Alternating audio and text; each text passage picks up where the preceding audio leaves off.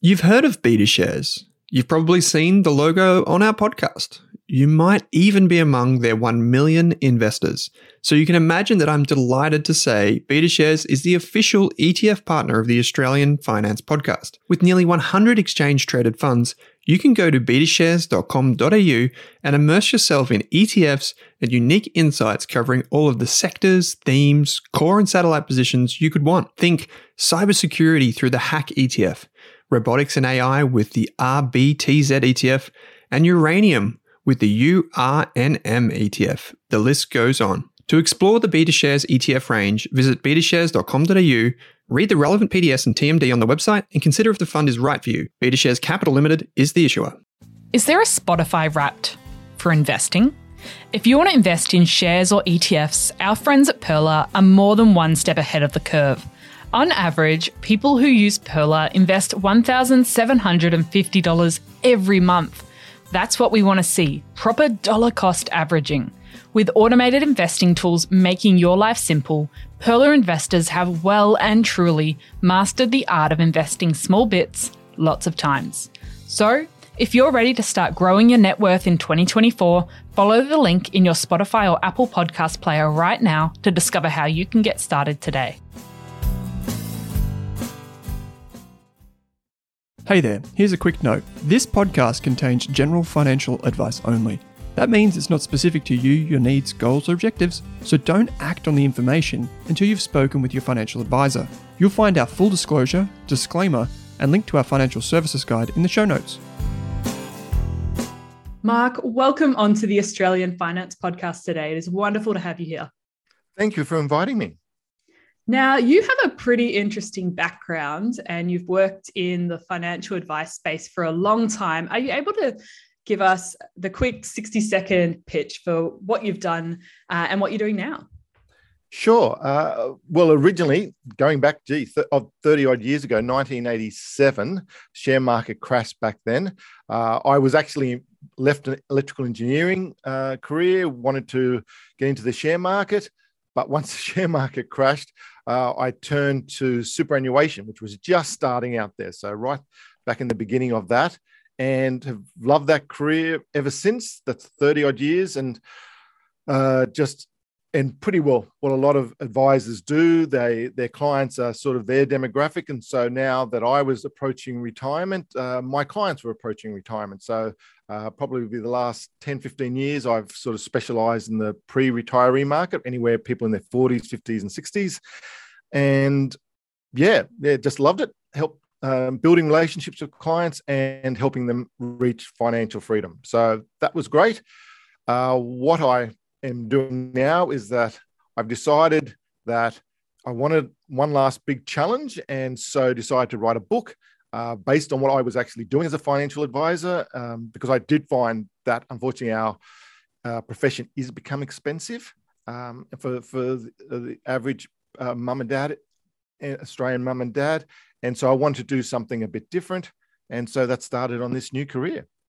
Yeah, and I don't think you mentioned, but you were the the past president of the Association of Financial Advisors, which is pretty cool. Yeah, there's yeah, it's one of the leading association bodies in our profession, and I just one of the good things I always loved about our profession was that uh, older advisors would look mentor the newer advisors, and I absolutely uh, had the benefit of that and some of the older advisors. And they just said yeah we're not going to charge you for this. We're going to help you as much as we can but when it's your turn you've got to give back. And so that was for me the easiest way was to help with this association and help the younger advisors and in their education and um, experience. And then yeah lucky enough to move to the national president for four years. So that was a fun gig because that was actually during the royal commission. So that was a lot of fun times. I can imagine. And so you've had a lot of experience working with lots of different financial advisors. And i know many of our listeners uh, do want to get professional advice, they hear our disclaimer saying if you want a personal question answered, go and speak to a qualified financial advisor. But often there's a bit of a gap between saying go and see a qualified financial advisor and actually finding the right one for you. And I'd love to unpack that a bit more, Mark. So, sure. what, just to start with, what are some of the things that a financial advisor can even help us with? Okay, I think it's changed. It's, it's definitely changed from when I first started. And there was definitely far more focus on products. So there was definitely that was that was the past. Mm. I really see ever since probably the 2008 global financial crisis uh, was such a big hit to the share markets, but it was also to our profession. And so I think from then, uh, we realize if we're going to help our clients through this, we do need to be actually better in our service offering. We need to be better in the values and what we can provide. And I know definitely from then, uh, coaching became an accountability and reaching your goals became far more important than trying to sell product. And the ones, especially who are still uh, in this industry or in this profession, um, are, are, nearly coaches in a way. I would never expect anyone to go see a, a financial advisor and they just say, "Okay, um, we're going to do this with your super. We're going to help you pay off your mortgage, and you know, start a savings program, and that's it. Just come back in twelve months' time, and that's it." it just would be, you know, there's no relationship, there's no value there. Mm. Uh, and from a financial point of view, might actually be doing the right thing, but you know that's not what that's not going to cut it anymore. Um, people do really to, need to be able to say, my financial advisor has helped me understand exactly what the plan is, what my goals are, and if I actually wanted to, I, I know enough to actually do it myself. I just don't want to. You know, life gets in the way. I would rather do other things. I'm glad someone in the background is looking after this. But that, to me, a financial advisor should be there as a coach, uh, helping you understand exactly what you what you're going to do or what you want to do, um, and rather than just, oh, here's a product, invest in this, and you'll be fine. Yeah. So if you're looking for a financial advisor nowadays, you'd really be looking for someone who's going to focus on educating you as well and helping you understand the plan even if you don't want to put the plan into place and monitor it on a regular basis. Someone who's still going to help you understand the, the broad picture of how your finances are slotting into place. I think so because you know if you compared a lot of people used to account, uh, compare us to accountants and say well okay why don't you just charge us a one-off fee?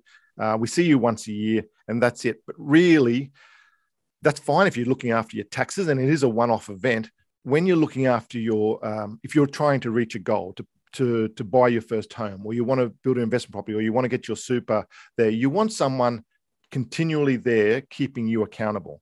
Uh, it's always say like you know, having a financial gym buddy. You know, if it's sort of like you're on a Sunday morning, it's freezing cold, and you sort of got to get up to go to the gym. Uh, you know, if it's cold, you might just roll over. But if you know someone's there waiting for you, a coach or a gym buddy, you'll get up and do it. And it's just like sort of, I sort of compare it to New Year's resolutions. They usually, if you're left to your own devices, they probably last two or three months. But if you've got someone there checking up on you every three months, every six months, however often you want, it's the actually the, the number one way to reach any goal is having someone keeping you accountable. And I think that's a that's a great role financial advisors do, um, which is not usually thought of. You know, they thought of, okay, you can invest my super or, or, get me an insurance policy, but the accountability and coaching is not really thought of. But that's definitely a, a plus from all the modern advisors.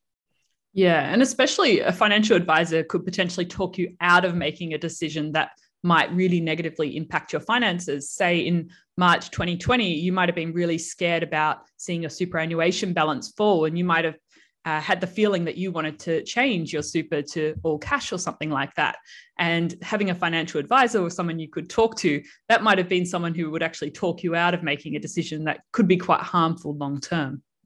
Yeah, and it's I think it's like in anything you do, you know, you're just busy in life. So if you just quickly see a snippet or a headline and see everything's crashing around you, well, of course you're going to you know, it's human nature to want to react and do something to fix it. You know, you don't want to just sort of hold, you know, uh, sit on your hands. And unfortunately, sometimes that is the actual best advice is to, okay, historically, we've always had these about every once every 10 years. And uh, the best part, because you, no one can time a market or pick a market, it's been pretty well proven. And so you've just got to ride this out. And historically, we know it will always rebound. We just don't know when uh, and how quickly. But you know, people I have I have spoken to many people have said, oh, okay, no, I, uh, you only need to wait six months or 12 months and then the share market will there. So as long as I keep it in cash and 12, I've seen share markets in 2020, exact, for example, that was three months. No one picked that was going to come back. And it's like 60, 70% of the rise was on one day. Mm-hmm. So you can't pick it. It really is too hard. And so um, I think it's just a matter of getting advice to sort of sometimes do nothing is the best advice at all. Yeah, and I feel like we we often when we pay for something, we want something actionable right Absolutely. then and there, and we want to get something for it. So getting told uh, just your finances are great, like leave them as they is, is often hard to sort of justify that price in your mind, isn't it? Yeah, it is. But having at least someone who is there to tell you that is is important. And I think in the past, that's where I think financial advisors, especially as I said, the 2008 global financial mm. crisis, we had had probably 10 odd years of really, really good returns. And a lot of new advisors to the industry uh, had never seen a negative return. So when it happened, they didn't know what to do. And unfortunately, I think a lot of found out, well, you know, we're hiding because we don't want to have all this uh, unhappy client. Whereas it's actually, we, we, we, de- we now know in any, in anything in life, bad news, you've got to be on the front foot. You've got to actually try and help people understand and help them through this. Uh, and I think the, the modern advisor is, is well equipped to do that. Mm, yeah. So you want an advisor who's going to be able to have those conversations with you as well. Yeah. Yeah. And I think there was a really good little quote. I must, I used to use it about um, having someone uh, helping busy people uh, make smart decisions about money. And I think it just really is because exactly what you said before. Uh, there's so many times you you listen. There's so much information out there. That's the simple thing. Know, whether it's Google uh, or it's your best friend or someone's heard a tip or something. You got to do this, uh, and it's just unfortunately to sift through all that information. Uh, it's it's that's why you know you go to a doctor you know you, you, hear all this knowledge or hear all this information but you know your doctor has the knowledge to sift through that and that's what a financial advisor does um, and can absolutely, yeah, over a period of lifetime can save you thousands absolutely from not making bad decisions or not reacting when you should just just leave things uh, as they are. Now i know there isn't a specific figure here because it really depends on who it is but what is the the cost of financial advice like nowadays? Yeah it's it does vary. And so it's in, it really is important to sort of depending on your circumstances. And we were saying before about the disclaimer, eh, um, because if you want something tailored to your own situation, everyone is different. So that, that's the first thing. It will vary, but if you wanted to give a ballpark, and I actually put have a whole chapter in the back of my book uh, to actually talk about exactly that: how to find an advisor, uh, how and how what the standard costings would be. But if I was staying somewhere between three thousand to 5,000 for the first year. Yeah, yes, it could go up to 10,000 if it's a quite a complex situation, but three to 5,000 because I, there was a survey done recently where people said they're willing to pay $500 because, you know, I just want a simple savings program.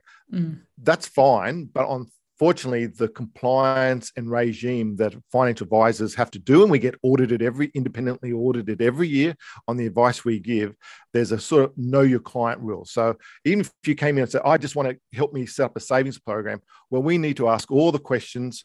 Uh, I should say now. Um, in the past, I used to ask all the questions um, just to ensure you're not in twenty thousand dollars debt. There's no use starting a savings plan if you're if you're heaps of credit card debt. So there is a reason for it, but that can take the finding out about your situation, then doing the research on whatever super or insurance or whatever you might have, um, so that they actually have a full comprehensive uh, picture of your situation.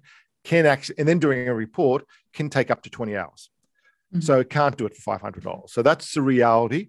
Um, and so for people who are thinking that's all I need, my suggestion is if you really aren't feeling, oh, okay, that's not my situation, and I do understand it is, is expensive, there's wonderful things that you can actually, or you can read, you can listen to podcasts like yourself, which can actually give you the basics. And once you've actually, which for me is getting your cash flow right uh, and getting your savings right. And once you've started saving and you've started to build a little bit of a nest egg, then I think it's worthwhile to, to do that because um, it, it is worthwhile, even if you did go just to see fines. I just want to get the very basics right and go once, uh, get your cash flow, get your debt, get your super, get your insurance, and all those little things right the, just once. You could do that, and then maybe in two years' time, you come back to actually build a plan that's going to be an ongoing service relationship. Hmm, I know some listeners who are a bit further into their journey have used a financial advisor, like they've done all the research, they've put their mm-hmm. plan into place themselves, and they've used a financial advisor just to check they haven't missed anything on their their journey because they they wanted to make sure they hadn't missed setting up their insurances or check that they were in the right super. And so using a financial advisor more of a, a sounding board, which is quite a cool idea. Absolutely. And there, yeah, there's definitely financial advisors who will do that, you know, one offs and just charge you an hourly rate. Um, probably comes back to that's still for me a very, from my uh, research and my experience, that's probably a very small minority mm. of people who are that self motivated who can do that. And funny enough, accountants and accountants and engineers are the two professions that seem to be, you know, we like doing the numbers, we really enjoy doing this, and we're actually self motivated to do it ourselves. The rest of us just seem to be, you know, life just gets in the way. So, yes, I will come back and see and advise the next year, but five years pass. And that's the problem. Um, so you know, it's it's and it's like anything. Yeah, we we have our savings goals and like that, but unless we have someone that we definitely have a finite, I've got an appointment in twelve months' time. If it's just left up to us to remember, yeah, mortgages, kids, everything uh, gets in the way. So that's that's that's my experience anyway. Yeah, and it, given that it is costing three to five grand potentially for that first year yes. of getting some advice, when does it make sense, like in terms of maybe net worth, to actually see a financial advisor? Because if you've only got five grand, most financial advisors would probably say it's not um, worth coming to us for financial advice because that would use all of your money. You'd have nothing to actually invest or do things with. So, when is there a salary or is there a net worth where it would actually start making a bit more sense to see a financial advisor? Yeah. I, yes, there is, but every and as I said, every person's different. yeah. But if I if I was if I was thinking that, and from when especially when I was seeing clients, especially in their thirties and forties, uh, it was usually you can usually get your first deposit for your home or investment if you're going to rent vest for your first investment property you could probably you know people do that on their own they they and they've got a real goal in mind so they've got a clear and there's a motivation there i want to get out stop renting or i want mm-hmm. to leave home and so i want to be able to get so that's most people get to that point once they probably have that home uh, and maybe starting a family that's probably one or two years into a home because you know firstly um, you've got an asset that's worth protecting. And and there's even though you might have have a pretty high mortgage against the actual asset within a couple of years that will grow and that mortgage will start coming down so you're going to have a net worth there as well as what your savings are and if you've had super probably for 10 so years that's building into a quite a sizable asset too and what people probably don't realize because um, I used to actually do a lot of uh, talks on around corporate superannuations, sorry, to to companies and their staff. I absolutely get if you're in your 20s, 30s, and 40s, you think, well, super's somewhere in the future. I'm never going to see this, or it's going to be forever. But um, having it invested correctly rather than just sitting in the basic default fund can be an extra two or 3%. And over a 20, 30 year period will double your superannuation. So getting a lot of that even done right and, and as well having the safety net of insurance. So pretty well once I would probably have a property. Uh, once I've started a family, therefore I'm responsible for dependents, and I want to make sure if something ever happened to me, they're going to be well looked after. And thirdly, your superannuation's built up. Um, probably, and also you probably need a will. You know, once you've got an asset and a family, so they're the sort of things I would be thinking. Okay, that's worthwhile just going there, and it, whether you actually stay with that advisor or not, but getting an initial plan would be worthwhile. Okay. Yeah. Because I know um, I saw a question from a listener the other day and they said, oh, I've been on really low incomes all my life. And now suddenly I'm earning hundreds of thousands of dollars. So I don't have a huge uh, nest egg or anything because I've never had money to put aside. But suddenly I'm actually having a lot of income and I'm not really sure what to do it, with it. Would that also be a circumstance where it might be worthwhile seeing a financial advisor? Yeah, and I actually have two parts to that question, if you don't mind. The first one is absolutely, you, know, your salary goes up. You, have never had this much money in your life, and you don't want to blow it. And I totally understand that. So yes, there's plenty of advisors who specialize in millennials and getting your savings right. So not actually mm. waiting till you have your first home and all that. And they're absolutely brilliant too. So I've got no qualms that you know if that's your personality as well, and you're happy with that, that would suit you. Um, so definitely you've got this, you've got to make some decisions. Um, so apps, uh, see it financial advisors at that um, because you can actually get your savings ramped up, getting your money working harder for you to buy your first home and all that. So I totally understand So that's definitely appropriate. The second part to that, I would just say there's a there's a from my long experience in doing this, there is so many people who have always said, once I get my next salary increase, that's when I'll start saving. Once I get the huge pay rise and I have all this money, that's when I'll be able to get my financial act together. To me, that's never worked out. It's it's because usually, uh, in reality, you get that higher salary, so does your lifestyle expenses. Um, you want to enjoy life, and I understand that too. So, I've seen people who are on fifty thousand a year, you know, into their fifties and sixties, and have five properties. Um, I've seen people who are on a million dollars a year and are mortgaged up to their hilt, and really just one interest rate hike, and they they can lose everything. So it's not so much the money; it's more what you do with it that's really important. Yeah, that's that's a really good thing to keep in mind. And if someone's listening right now and they've maybe done a bit of research, asked for some mm-hmm. recommendations, they've got one of those free intro calls booked with a financial advisor. What are some questions that you would ask in that very first meeting with a financial advisor to figure out if they're the right fit for you and what you're planning to do?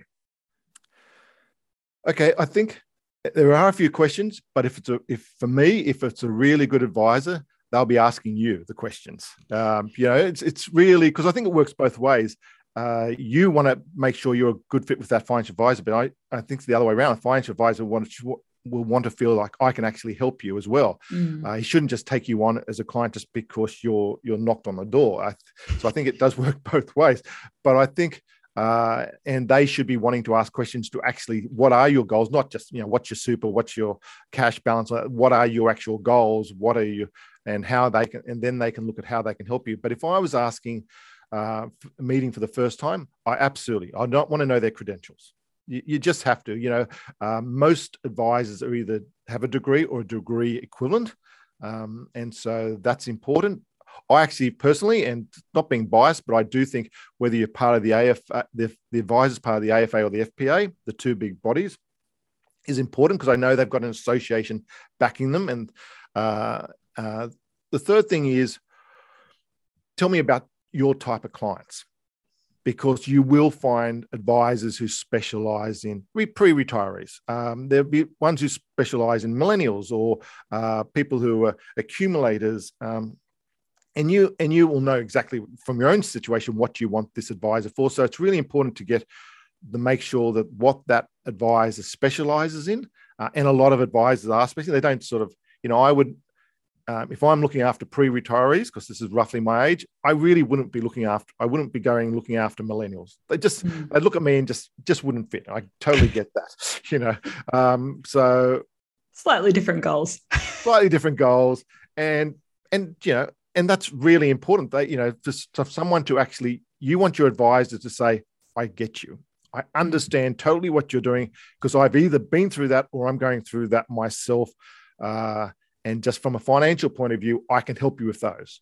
So I think, yeah, meeting two or three is also worthwhile, but actually making sure that what that advisor provides or what the type typical type of client they look after is you. Um, and you you will find that.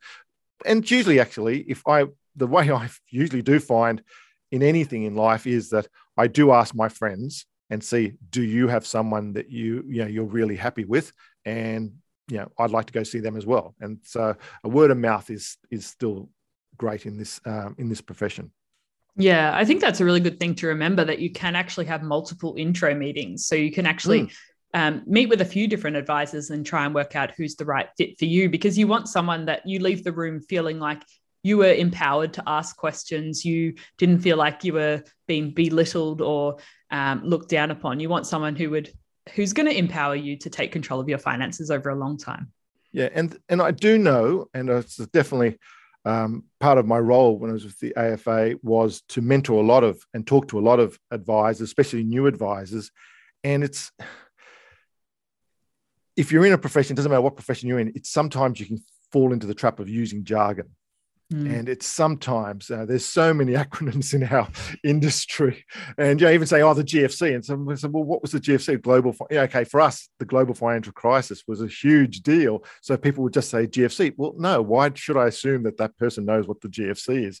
But unfortunately, some advisors do fall into that trap. So I think that's when, you know, just chatting to the advisor, seeing if there's a comfort level. But if they're trying to say, for a start, as I said, they should be asking about you, what your goals, what you, so they, so they can help. If they start just rambling on about, I can do this, I can do that, and, and start using a lot of technical jargon, yeah, that's they're missing the point. They're, that's talking about them rather than focusing on you. So I'd, I'd really look out for that. Uh, and really, the last is really cost. It's it's yes, you could always find someone cheaper, but will they actually do a good job for you? And it's um, the good thing about our profession, the way it's set up, is that a fee that they charge you a fee can only last a year. Mm. So pretty well next year you have to sign a document you, annual, I think it's still called an annual fee disclosure statement to say that you know here are all the services you've been provided you're happy with it and you're happy to continue on for another 12 months. And it, and it, can always be stopped at any time. So that's the good thing that's also changed now in our profession is it's not you're paying for a fee and five years later oh i've never heard from that person again. I'm, this is still being deducted. That can't happen uh, um, because it's yeah it's all fees are usually um, deducted directly from the person not through a product Okay, so you're not stuck on a recurring Netflix style subscription that you just that's forget right. to cancel. Yeah. So you actually know what you're paying every year. I think that's that's probably a very good improvement, isn't it? I oh, totally agree. Totally agree. Uh, so I should say, ins- life insurance is the only one that still has a percentage commission. And mm-hmm. you know, some people say, "Oh, it shouldn't have commission or should have commission," but um, uh, it's definitely it's different. Like if you're paying a fee for your superannuation, that's fine. But if you're having a commission, the last thing you want to do is if you're paying if you're having to claim on your life insurance or your family's got a claim that you say oh well, you've got to pay me a fee for that. No that's what commission is there for to help you in those. So it's a bit different as a product uh, but from definitely investment shares super um, you should be paying a fee and it should be you should be signing off on that basically every year. Awesome. Now, if we turn away from the topic of advice, which is really important, but I know you have a lot of thoughts on the, the topic of the upcoming sort of intergenerational wealth transfer. I've seen many articles talking about that there's going to be this massive transfer of wealth from uh, older Australians and just people globally to, to younger Australians. And sometimes it, it hits either side. So it might be um, young people or also people getting it from their parents or their grandparents. So I was wondering if you were able to sort of explain a little bit more about your thoughts on this and maybe how do you uh, prepare yourself or prepare your children if you do expect you might be receiving a sum of money? Yeah, uh, it's and thank you for asking because it really is a good uh, a good point to talk about because people first of all, people don't talk about it. That's the problem. You know, we're Australians. We have a, a probably a lot of English background. Uh, and so they don't the English don't talk about money. Whereas if you came from America, they would just talk about it openly. You know, what's your salary? How much you're worth? What are you doing with it? And it's really sometimes for Australians, it's very confronting if you're in America and they're around a dinner table and they're asking you all these money questions. We just don't talk about it. So so it is something I really want people to talk about. But yeah, not in a bad way, but it's just we do need to be far more positive about money. Um, and I think if when I ever talk to my clients and say they were pre-retirees, 50s and 60s in the main, and I may ask them, you know, what are your three goals? Typically, yes, the first one is I want to be able to retire comfortably. I want financial freedom, financial independence, and stop working. Totally got that. But usually the second goal is I am really worried about my adult children. Uh, or I'm worried about my elderly parents uh, to the point that sort of nicknamed the conversation to have this uh, to have about the wealth transfer because firstly um, baby boomers and, and this generation below 50s and 60s just before the gen x's uh, they are have built up a significant wealth, whether it's super, whether it's property, their own home. We're only seeing in the major cities what a standard home's worth now. You know, we're, we're talking millions. Um, and so they're worried that that transferring to their children they're going to get this huge lump sum of money. Will they be financially equipped to handle it? Mm. The second thing is, uh, and it is a pet uh, peeve of mine, is that for especially uh, now on TV, every second ad seems to be a gambling ad. Uh, so you know, my generation it was the smoking, and we've pretty well seen that. Pretty stopping tobacco advertising pretty well killed smoking for 90% of it. Uh, and I'm really hoping something eventually happens to the gambling and easy debt, you know, easy loans. You know, oh, I don't have money money this week. Uh, yeah, go get this pay loan. I'll just quickly do that, and that just starts this endless cycle. So um, there's sort of some crazy data around that from easy loans or pay now, um, buy now, pay later, or credit cards. The average 25 year old is nearly in $5,000 uh, debt already. And so, you know, that's the sort of things that keeps their parents or their mothers up at night uh, worrying about that. So I think, yes, that wealth transfer, but also that there's so much easy access to debt um, nowadays that there's a real concern around that. So I think, yes, there's far more um, uh, knowledge and information and helpful services services around finance and money now, but it is I we that generation do uh, worry about that. So, uh, looking at the wealth transfer itself, what I think we, we talk about it is that we actually say, yep, having the conversation. So, for your adult children, just say, sit them down, have a dinner, and just say, you know, I just want to go through this. I just want to go through. Here's our financial position. This is what we're saying in our will. Um, if anything happens to us, this is what I really want. Um, do you have any questions? We never need to talk about this again. Yeah, it's that sort of thing. But at least have it once. Um, and our and your kids say, you know, we don't want to talk about this. You know, you're going to live forever. We don't want to. I totally understand that. Well, hopefully that's what they're saying. Um, yes, they're not just counting down the days. Counting down the day. This is my inheritance, but I do think it's at least important to broach it. And it's on the flip side, elderly parents who really that generation, the war generation, and all those sort of they don't like talking about it. So it's it's even harder with that. But I think that's important to talk about that from that side of it as well. Mm. Yeah, I remember even just at a previous job, there was some clients where the husband had been running the, the finances for a long time and doing all the investments. And the widow was calling afterwards and saying, I just, I don't know where any of the money is. I don't know where yep. the investments are. I don't even know what things are invested in. And I always thought that was uh, horrible that this um, person was sort of just kept in the dark. Sure, it was normalized back then, but they, they didn't know where their money was or where it was invested. And I think that's important to have those conversations like openly with your kids or your parents, um, things like that, just to make sure, even though you're not talking about the specifics, you're not saying, oh, I've got $100,000 in this account, but just sort of a general mm. awareness of how you're investing and um, what sort of products you're using, even. Yeah. And it's it's my probably my number one tip for people when they're talking about estate planning or even just getting a will is actually to uh, have two things: uh, list all the important people in your life, and also have a list of where all your important documents are and what they are. You don't have to put pin numbers or anything like that. That's you know you don't for security, but having those sort of things exactly that. I have seen way too many situations where widows just were totally in the dark and you know just did not know and unfortunately, it just it's just you're paying a solicitor to go try and find these things when actually sometimes you just go you know, and search through drawers and all these other things uh, to try and find these documents. So it, it's terrible at that stage when someone's just lost a loved one to be put under this financial strain of will, will I actually will I lose the house? Will I actually even be able to pay for dinner because I never looked after that or never looked at? So I think absolutely you're right. Um, this generation far more uh, there shouldn't be any excuse for why male or females not learning both. Um, but I still even find from uh, in most relationships, one will still prefer to do it than the other. So it's mm-hmm. not that you shouldn't both know, but one will prefer. So that's fine as long as you both understand it. Yeah, yeah, and I think even if that if one person in relationship, I, I know many people where one just doesn't really care or doesn't want to deal with the finances, but even just um, keeping them sort of aware of what's going on. Okay, I'm investing this money here. I know you don't want to know the fine details, but I'm going to just tell you the the overall picture and here's how you can log in and things like that, just so they're aware if anything does happen, they know how to access it, which I think is really important. Hmm, great.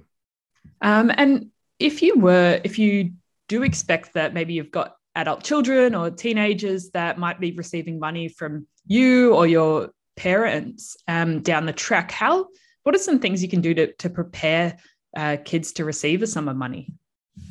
Okay, I think the first thing is teaching them um, some savings, uh, some cash flow, because it's you learn pretty quickly if you're in your own business or anything like that. Cash flow is king, and it's so important. And it's not so much getting in the, into a tight budget or anything like that, or you know, because most people think negative connotations around a budget, but understanding where your cash is going, um, because you know, from my generation, we were paid weekly. Very rare to find anyone paid weekly. They're either paid fortnightly or more typically monthly now. And what I see is that if you're uh, getting paid um, your salary once a month, first week or two is great.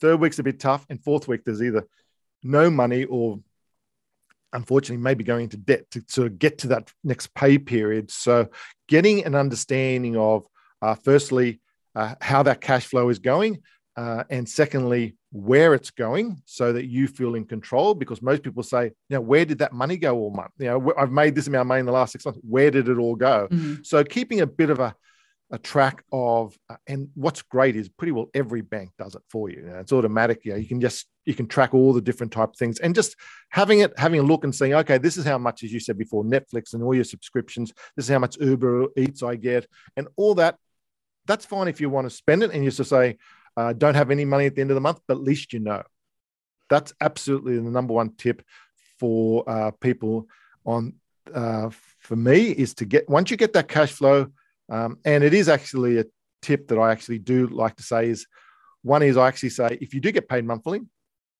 the easiest way is to last a week. And so have a separate bank account that from your main bank account, you just pay yourself a weekly salary once a week uh, and just automatic. And then you don't touch the main bank account where the monthly salary goes in and expenses come out, but you have your tap and go uh, weekly salary. And if you blow it by with in four or six days, you know you only got to last two days till your next one is. Um, and mm. I think that's a great habit because it was always people who get paid weekly found it far easier with cash flow and budgeting um, than this than present with the, with the whole month thing now.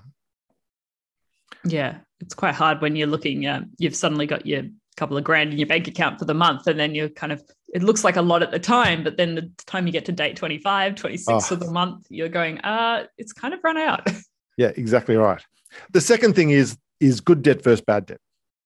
It's it's to me once you get your cash flow right, it's uh, it's part of that is understanding how much you're paying for credit cards and all that and getting them under control. You know, credit cards you should never have more than uh, never more debt from a buy now pay later or a credit card or a loan that you can't pay back in 10 months based on your savings capability. So for example, you can you know you can save two or three hundred dollars a month Therefore, you should never be able to borrow more than two or three thousand dollars.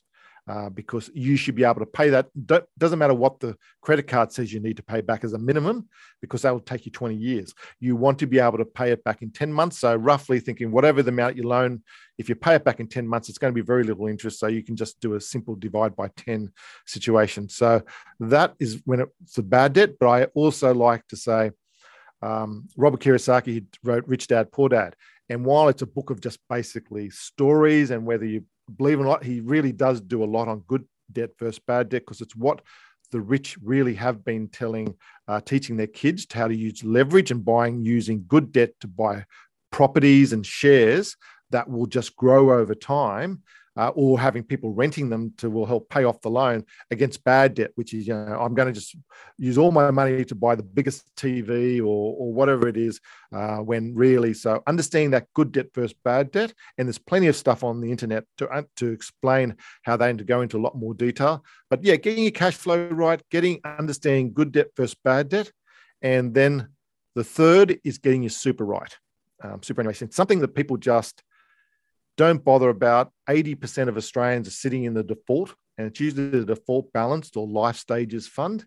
And if they actually did, did a little bit of research and looked at, and when I actually look at uh, the returns over, say, uh, of a superannuation fund, I always look 10 years, at least seven to 10 years, because that's a good indication. One or two years is too hard because um, the share markets go up and down, but 10 years is good.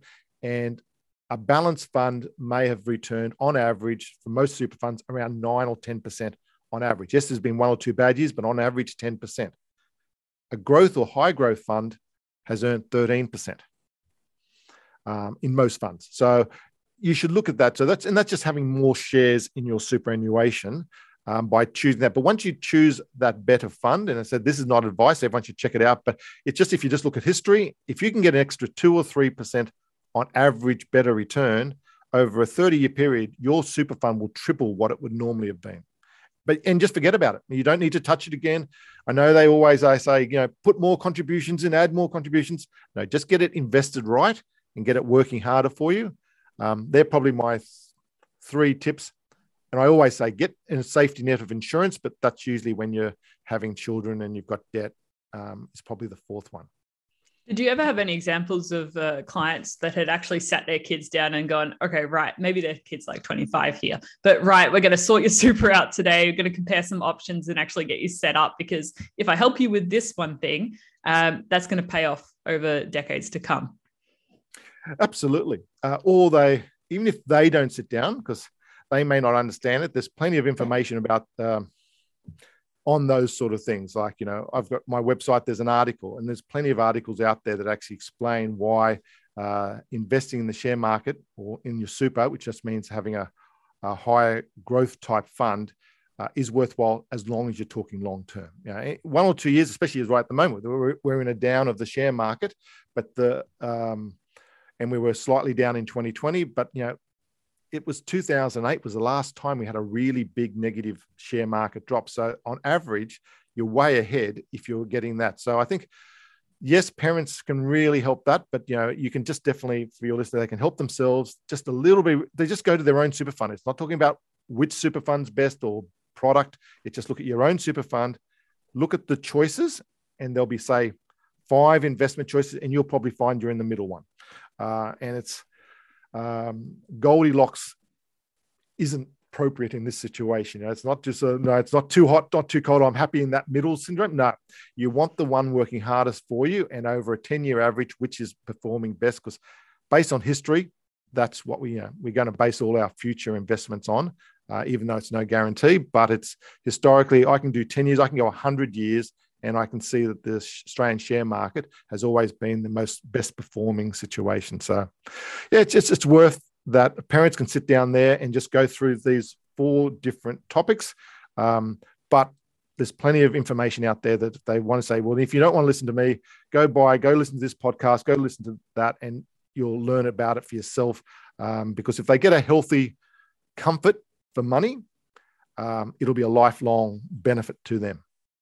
Yeah, absolutely. Mark, we've covered a lot of ground in today's episode mm. and lots of strategies for listeners who are interested in getting advice and just understanding a bit more about how the whole process works. Before we wrap up today's conversation, is there anything else you wanted to share with my listeners? Yeah, I wouldn't mind. There's two couple. There's a couple of tips I really love uh, talking about whenever I do this, and the first one was because we're talking about the cash flow. One of the things is even if you don't do the weekly salary, the number one tip I've always done to help people save is to pay yourself first. It's just a standard old age, uh, true and tried tip, and it just works. And so that because people will say, okay, whatever I have left over at the end of the fortnight or end of the month is what I'll save. And typically there's nothing ever left by the end of the month. So you make yourself your first creditor. So your first bill, usually the day after you get your salary, transfer whatever, some a small amount. Just start off with something small that you're not going to worry about going into another separate bank account that you won't touch. And at least then, if by the end of the month you don't have anything, you've done your savings for the month because you were the first. So pay yourself first. The second one is something I'm getting really a lot into um, in this financial wellness zone. And I know that a lot of the banks are talking about financial wellness, but really to me it boils down to be that uh, work-life balance and being happy and positive makes such a difference. And i find a lot of people say we were talking before about when i get my next pay rise or when i move to this bigger home that's when you know i'll be financially successful or whatever. But it's usually also you know that's when i get my new job that's when i'll be happy. Now you need to be happy now and positive now. That will help you get your next salary uh, increase that will help you next get your next job. Or even if it doesn't you'll still be happy. But too many people think of that next pay rise that next job that next situation. That's when i'll be happy where it's to me it's the wrong way around. So financial wellness to me is it's not just about financially being uh, comfortable. It's also being happy and healthy as well. I love that, Mark. And if people want to learn a bit more about you and your brand new book, The Money Sandwich, where should they go? Well, they can go to any bookstore. It's, it's pretty well uh, anywhere around Australia and New Zealand. You can buy it online, uh, Booktopia and Amazon. It's there. Uh, and they can also head to the moneysandwich.com website. There's lots of free articles, free calculators. Um, yeah, I built this so, so people who who may be that intermediate step before getting financial advice just don't want to pay a lot or they may not be able to afford everything on my website's free basically apart from saying to buy the book or uh, this new online course but lots of resources lots of calculators and so it's all there free yeah, and it's a good resource for any older listeners who are Absolutely. looking for something that might be a bit more suitable to them and maybe talking from someone who's experienced what they're going through. Because I know Owen and I are on the younger side in our 20s and 30s. So sometimes it's good to actually hear from someone uh, in your own generation as well who might have a different perspective on things. Yeah, and hopefully many of your viewers may be looking for a Father's Day or Christmas present for their their parents. So it'd be a perfect present, to book for them as well. Yeah, wonderful. Well, th- Mark, thank you so much for coming on the show today and sharing some of your tips and lessons and experiences as a financial advisor um, and from your research for the book with my listeners today. Thank you, Kate. Much appreciated.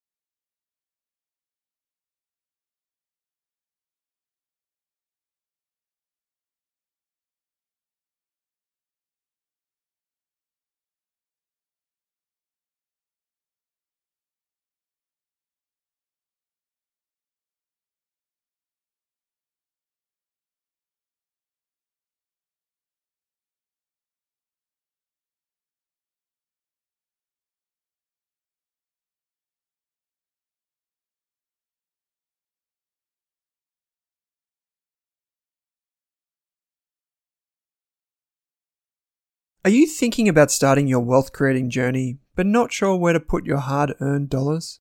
InvestSmart can help. InvestSmart offers a free quiz that makes it easy to find the right InvestSmart ETF portfolio to help you reach your goals. Just visit investsmart.com.au and hit get started. Answer a few simple questions about your goals and how much you want to invest, and you'll get a tailored statement of advice with a portfolio recommendation. You can visit investsmart.com.au for a no obligations free statement of advice. This ad is brought to you by InvestSmart Advice AFSL 334107. For more than a decade, I've been hunting for the best investors and their methods, strategies, and tools for investing. After years in the industry, countless books, a few degrees, and 1,000 podcasts and live shows, I've rolled this accumulated knowledge into something called Rask Invest. If you've ever heard me talk about a core and a satellite, active and passive, true long term compounding, or you simply want to know exactly how I would invest, now is your chance. Rask Invest is our new investment service, designed for all types of investors who want professional management of their core portfolio at a low cost from a team they trust. Rask Invest helps you automate your wealth creation and passive income. Simply click the link that says Invest with Owen in your podcast player to join one of our live platform walkthroughs or book a call with us. You can also view the Rask Invest PDS and TMD and get invested with me.